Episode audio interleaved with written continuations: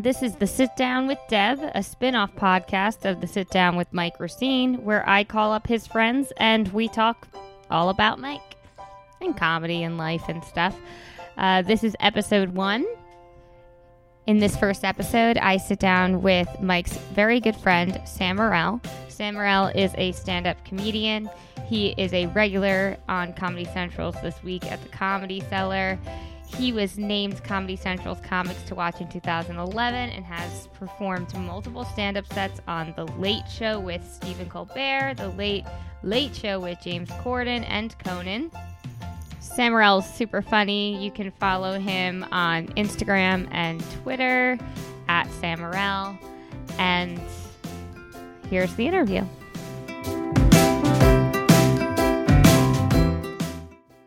Just hit record so I could just start. Or do you Okay. not want this? Do I, I'm gonna edit stuff out. No, let's, yeah, yeah. Just well, let's just go. Yeah. Yeah. I, I mean, it's all about Mike anyway, right? Right. Yeah. So um, I'm taking over. Yeah. It's funny. He told me uh, he's like, I'm going to Buffalo. I got a gig in Buffalo, and I was like, What are you doing, helium? He's like, No, I'm I'm going to some guy's barbecue, and I was like, All right, Yeah. whatever. If he's paying you to go to his barbecue, get the money, man. It's a pandemic, so you know. Yeah. And Mike got to do what he loves most, which is um, barbecue for a bunch of people Right. and like talk to them about like the step by step, the play by play of the barbecue. Right. Which I'm Yeah. like his only audience member right now. So, and I don't care Yeah. about food and really.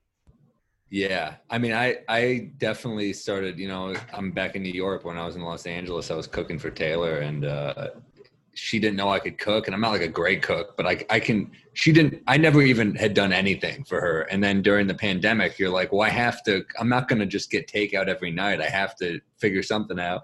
Right. So. uh yeah, it was a lot of pastas and chilies and stuff, and I made her like three jugs of chili before I left because uh, she said she was gonna miss that. So I, I went, Huh. and now she's like, I'm, and now she's like, I'm too sad to eat it because you're gone. I was like, well, I'm glad I spent uh, two and a half hours on that, you know. Well, but she, but good. she, I mean, she ate it last night. She's like, I'll eat it. I'll eat it. I was like, all right, fine. I mean, I'm not particular about food, but it's definitely not chili season, so I'm surprised. Well, in New York, it's not, but in Los Angeles, it's you know, you have AC on. It's it's a Yeah. good storage food. Yeah, yeah. And it's a good So starter because you just kind of like toss things into it. It's fun. I like things that you just toss and season as you go. Yeah, for sure. It's a perfect thing for someone who's not actually a good cook. Yeah. To Yeah. feel like you're a good cook because you make this big thing. yeah. And I um am I'm only good at making like chilies and soup because I'm not a good cook. Right. Yeah. Right. Right. Right. But yeah, you well, you can do pa- pasta. You make like a nice sauce, and then you just throw the pasta, and it's fun. I mean, I, I like making bulk foods like that, and and for pandemic, that's you know what it's all about. Yeah. I even with pasta, like I understand. I mean, I'm, I'm marrying an Italian who loves to make fresh made pasta, but but like, how is pasta food? You know, what do you mean? because it's just it's just carbs, right? Well, you throw ve- I, I like I like some veggies in there, man. I'll I'll do like uh Right. I'll, I'll make like a marinara sauce, and if I'm lazy, I'll just you know I just get that Rao's sauce because it's so damn that Rao's marinara. Like holy shit! Yeah, the spicy one is good. Oh, I love it. Yeah, Mike makes a great sauce too, He does. obviously. He Uh, does. but I I was away. Uh, yeah, man, I, I love making pasta, and uh, Taylor's a you know basically a vegan. She's not officially a vegan, but she doesn't really eat meat, so I get all that like fake meat to throw in there and a bunch of Right. vegetables, and you know. Yeah, so it's like the sauce. You need like the sauce and the the veggies to add extra, because otherwise pasta Yeah. is just like I don't know. It's not really food to me, even though it's delicious. Uh, the Italians, it's like if you're like a real Italian, there's no way you're not going to be just morbidly obese. There's just no way around it. Like, any every time I watch like a mob movie and they're like, "I'll get a veal parmesan," I'm like, "Yeah, you should be fat as shit if that's what you eat all the time." It's just like pounded veal, cheese, and drenched in sauce. Exactly. Yeah. It's and when we were we were in Italy, and I was surprised I didn't see more overweight people. Well, in, in in Italy and in all of Europe, for that matter, it's like Americans. We just take that food and make it so much more gluttonous. Like, look at the French. They all they do is drink wine and eat cheese, and they're like 90 pounds. You know, we took that shit. I think Richard Jeni used to have a bit how the French have the croissant. And we Uh-huh. and we and we were like the croissant sandwich. That's what we came up with. yeah, yeah, yeah. so it's like that's really what it is. I think is you just we have just made everything more gluttonous. That's the American way. you right, know? exactly. Like with the crepe too. It, was, Right. it was just like a nice little thin pancake until it came here. Now it's like waffle, syrup, ice cream, White, everything. white chocolate, dark chocolate, maple syrup, and like those don't even go together. But yeah, you're right. It's crazy. Yeah. So yeah, so today I'm here with Sam Morril. I'm doing the sit down takeover. I'm gonna be Mike's. I'm gonna take over his podcast this whole week. And Sam, you're the first one to be on my Wow. list. Yeah. I'm honored. Yes, thank you. I really appreciate it. Um, I picked you because I know that you and Mike go way back. So can you tell me, like, how long have you known each other and how did you meet? Well, I think I I think this is right. I don't know if this is right completely, but I think we met Mark Normand and Matt Ruby used to have a podcast called We're All Friends Here at the Creek, and I think it was like a live show, and Mike and I were the guests, and uh, Mike had long hair. He was like he looked different. He looked like he looked like Italian, like Che Guevara almost or something. He had like a little goatee, and then. uh Do you know what year this was? I don't. I, I would guess like 2008 or 9 would be my guess. Probably 2009, uh, Okay. maybe, or, or 10. It's one of those years. And uh, yeah, Mike, I think, said something along the lines of like, he, he had, the only reason I know this is because he's brought this story up to me later is that uh, he was like, I saw you once at comics and you're funny or something. And I was like, oh, thanks. And he was like, you were fucking rude to me. That's what he said. Like, he said, like, he told me the story like two years after the fact when we were when we were good friends. Uh huh. You were fucking rude to me. I said, "How was I rude?" He's like, "I told you you were funny, and you just said thanks." Like, like I should have like serenaded him with Uh. much more than that. And I was like, I, "I'm sorry, I don't know." yeah. So, uh, yeah, Mike is, as you know, confrontational. So Well, we, I mean, we had to deal with that. He's become so fearful of confrontation, so that's surprising Really? to me. Yeah, like we've been in a Not fight with our then. old landlords. and I'm just like, tell that guy to give us the money. Mike's writing emails like constantly. I'm like, go track him down.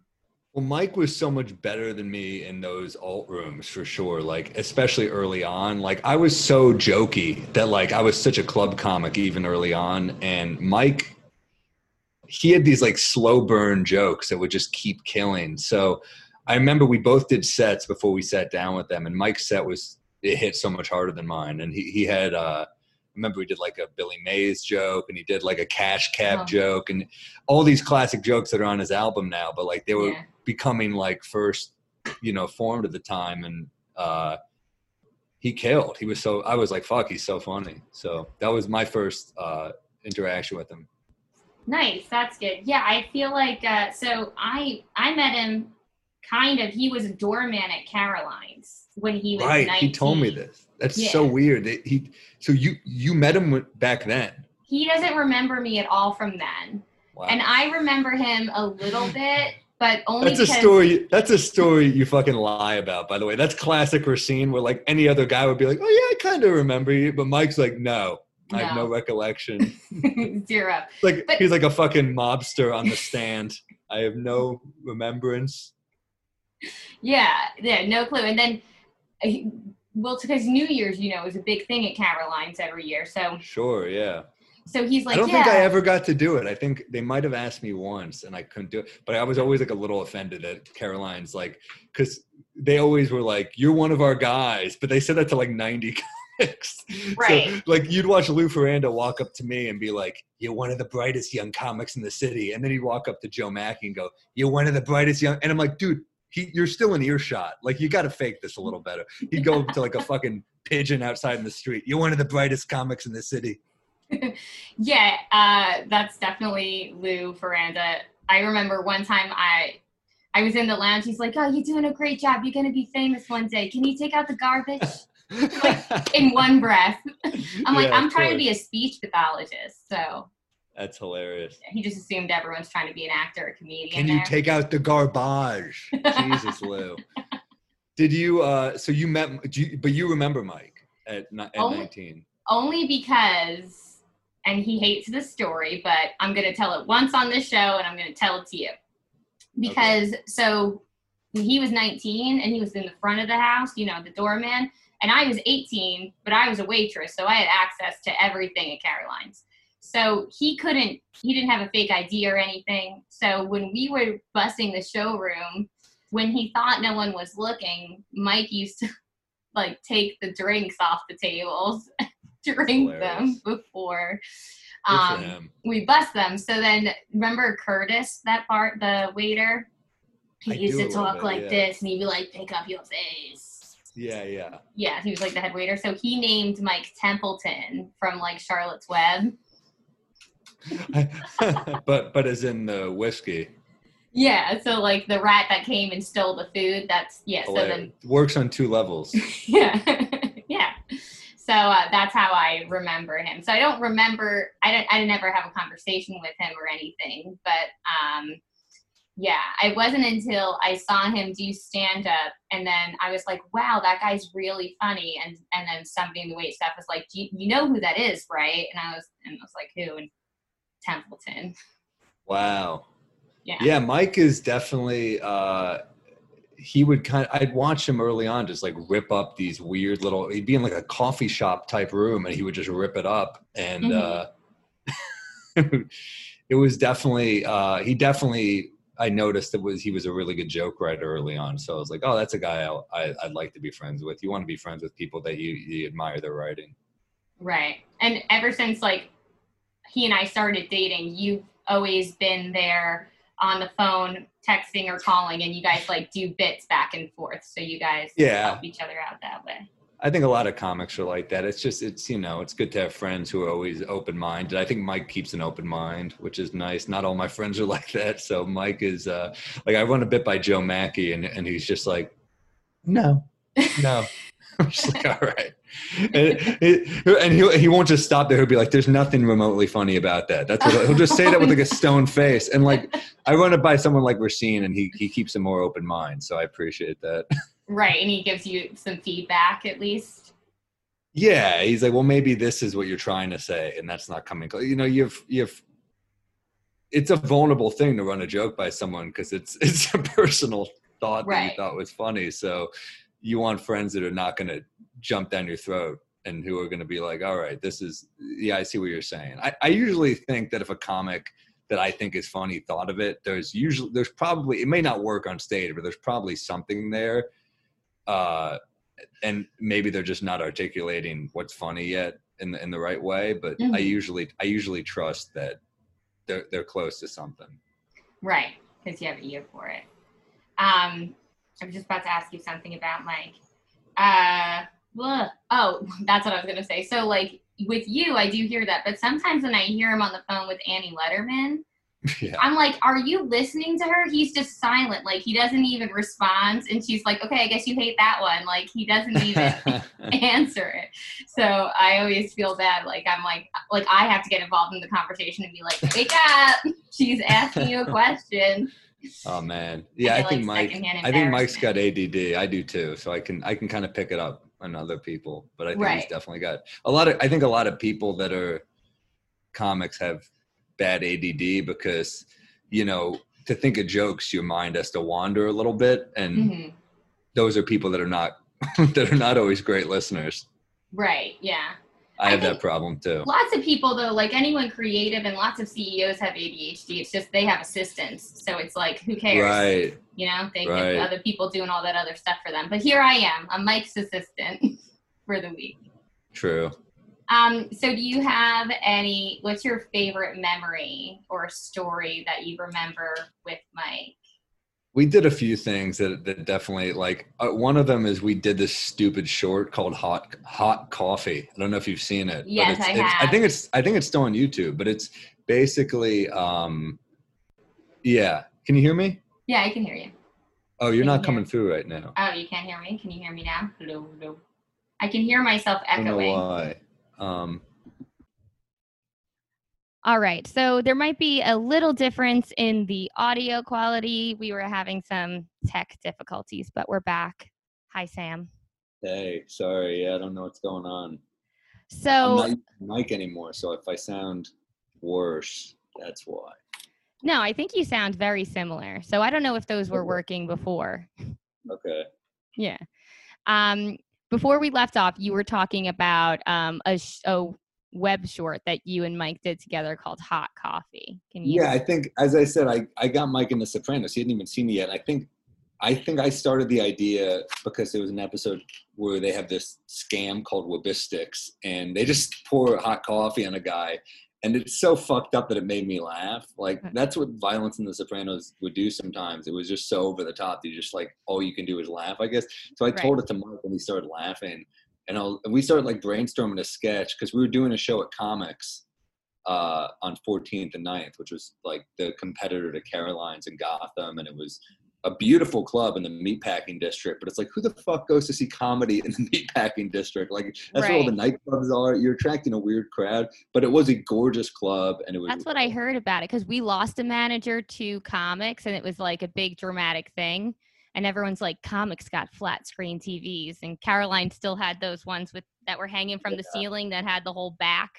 Well, Caroline's was classic, but then comics was kind of like the alt uh, headliner club. Like they'd have guys like you know Maron before he was a huge act headlining, or they'd have like uh, you know the, the alternative to the Caroline. They'd have like Janeane Garofalo, you know. But it was it Mhm. was such a great club, and uh, Mike and I they were like it was a big deal. They're like, we'll co-headline you guys for a night, and of, of course we never got fucking paid. The club went under, and we sold the place out, and we didn't get we didn't see a dime. Oh my God, really? scumbaggery. Yeah, I mean, Ugh. people got fucked worse than worse than us. I I heard like Bobby Slayton was owed like five grand. So, you know, they were a scummy company. Uh, Mhm. so- but it was a nice club. was they spent all their money on the meatpacking district and flat screen TVs. Exactly. It was massive. The the Right. it was, I can't imagine what the overhead was, but they still should have paid us. Right. So anyway, uh, Mike and I, and to be honest, Kim Hanwacker was the booker at the time, and she was an awesome person. She to, felt horrible, so she was booking Mike and, and myself constantly after that. Before the Mhm. club went completely under, and we got paid for the spots, but and it was like cool to be on those shows. So you know, uh, she did all she could. It wasn't her fault. It was Right. ownership, but uh, so Mike and I made this short to promote that weekend or that night we did together, and it was basically, um, you know, it was just every time I would say something to critique. It opens with me trying to critique one of Mike's jokes, and instead of taking the criticism, he throws hot coffee in my face, and it just kept happening. It was like a dumb gag that you just are waiting. So it's on YouTube, I'm sure somewhere, and. uh that was like one of the fun memories. We're just throwing, he's just throwing coffee in my face all over. so you're Either the only one that got coffee in the face, though. Yeah, that never- was a joke. Is that he's the psycho? It never Oh, goes okay. back. And and then the end, the joke was that he goes, I don't, I don't even. He, he comes to apologize to me. He goes, I don't even drink bubble tea anymore. He goes, I don't even drink coffee anymore. I drink bubble tea now. And he holds up a little bubble tea, and I'm Right. like, oh, all right, cool. And it's you know one of those like with the little uh, tapioca things in the bubble tea. Yeah, yeah. And I, say, you know, I start telling him, "Oh, you need anger management," and he, and then he throws a bubble tea in my face, and I start screaming. He goes, "I drink my bubble tea hot." So it was so stupid, but it was like, Yeah. we thought it was funny, and they would Uh-huh. play that dumb sketch before every show at comics. Oh, really? Yeah, it was so stupid. But yeah, I remember doing that split night with Recine, and and he was so funny. He he killed it. Um, Nice. Well, that was my next question. Have you ever seen Mike crush? Yeah, he crushed. I mean, he really, really crushed. He he. I went on after him, and I didn't do as well. He he definitely he made it hard for me. You know, he was so so funny, and uh, he uh, he had so many good jokes back then. I remember his like famous. These are on his album, but like Mm. the worst pedophile joke is the Yeah. Christian who had sex with like 200 kids and he goes sounds like the best pedophile to me that was like a classic early Recine joke and the Yeah. joke kept coming he goes worst pedophile sounds like a guy who can't get his van to start who you know he has WNBA NBA cards like that was the whole joke it was like it, it would murder it Yeah. murder. So Necco. He eventually ended Necco wafers and and licorice too. Circus peanuts. Yeah. And it's funny, I, I like the WNBA and I like Necco wafers and I don't like circus peanuts. But But you know, would have been in that van. I would have been in that van. they would have had me. yeah. Uh, yeah, I felt like um that joke, that pedophile joke was like the joke that made me notice him. After, and then that's when I was like, wow, he's super funny. It grandkids. Yeah. When you notice Grandpa? He was doing a joke about a guy in an unmarked van, and that's when he uh I caught caught my Yeah. Uh yeah, it it was though. And then I remember he was doing a roast and uh, Annie Lederman was like uh Mike's been doing that pedophile joke so long it's now about two consenting adults. Oh wow, that's funny. yeah. Yeah. I usually hate roast, but that was a funny joke. Yeah, that's funny. Yeah, I remember we did a roast once, and Mike had a joke about uh, this guy Eric I, who is you know we used to love Eric. I haven't seen him forever, but he uh, he would just book these horrible shows in New York City. He would just book these hell all only hell gigs.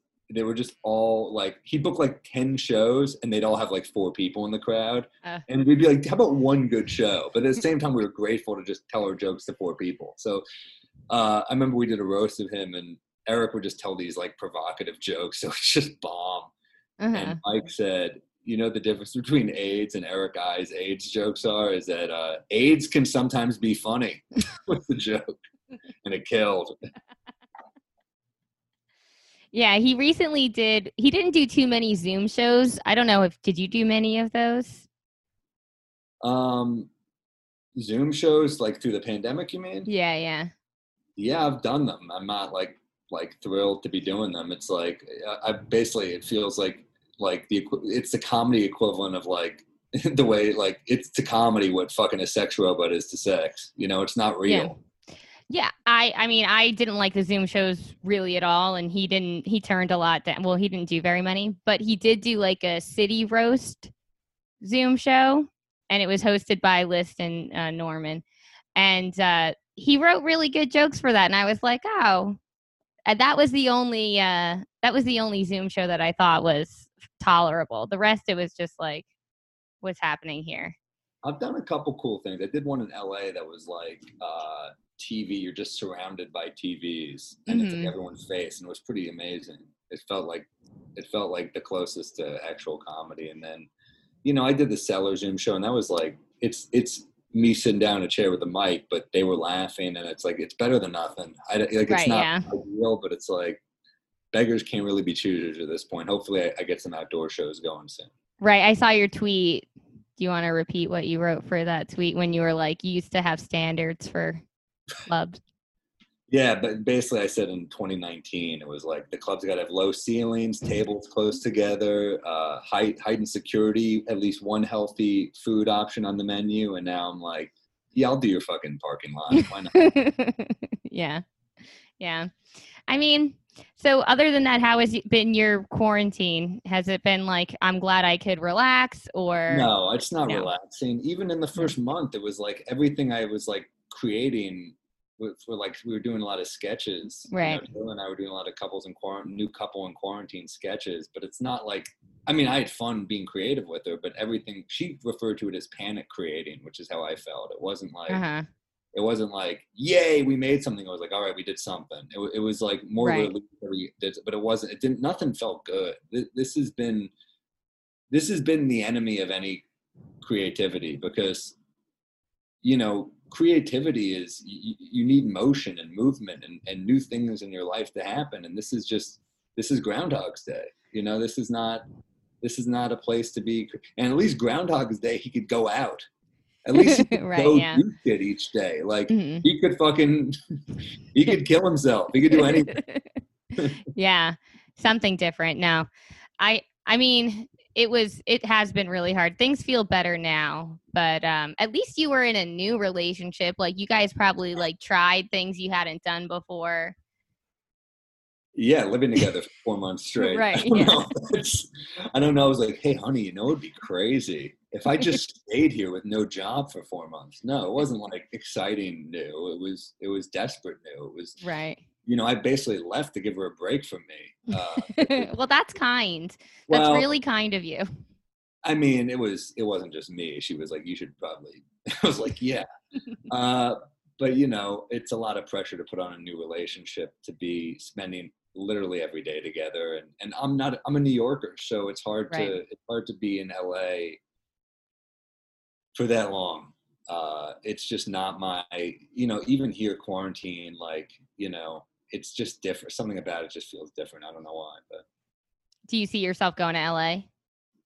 like full time. Yeah. No. No. People are just not the same there, and the comedy is not as good. it's yeah it's all about podcasting out there and you know new york is like is made for like stand up i think discomfort is necessary for comedy and la they're kind of comfortable you know right? it's like yeah.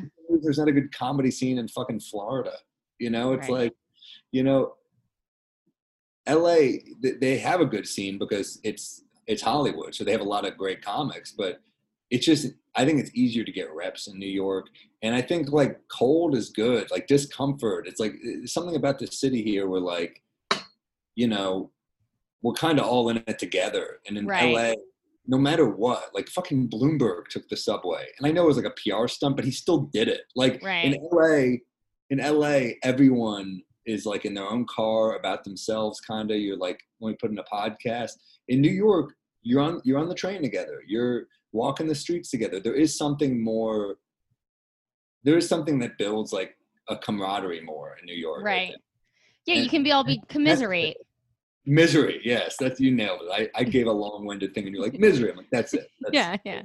Yeah. No, but it, it, it is like you know i think i i hate to say it but i write better when i'm not completely comfortable. And i was getting pretty comfortable in la even you know for better or worse i was getting pretty comfortable. Yeah, I feel like every time Mike and I have like a major fight, he all of a sudden like is way more motivated to work. Like I need to want to murder him for him to like be more productive. Then all of a sudden he's cranking stuff out because he's like heartbroken. yeah i've written good material after breakups and i've written good uh stuff when i feel like pressure i, I think pressure is is good hmm Yeah. Um. So I was. you to rise to pressure and you need to do that if you're an entertainer right so Yeah. I mean, I can't do anything without pressure. Like if I have a month to get something done, it's not happening until two days or one day really before. yeah for sure So I I set this up so I wanted to hear a memory, a story, a time he crushed. I heard all that, and um, we so recently, uh, well, not even so.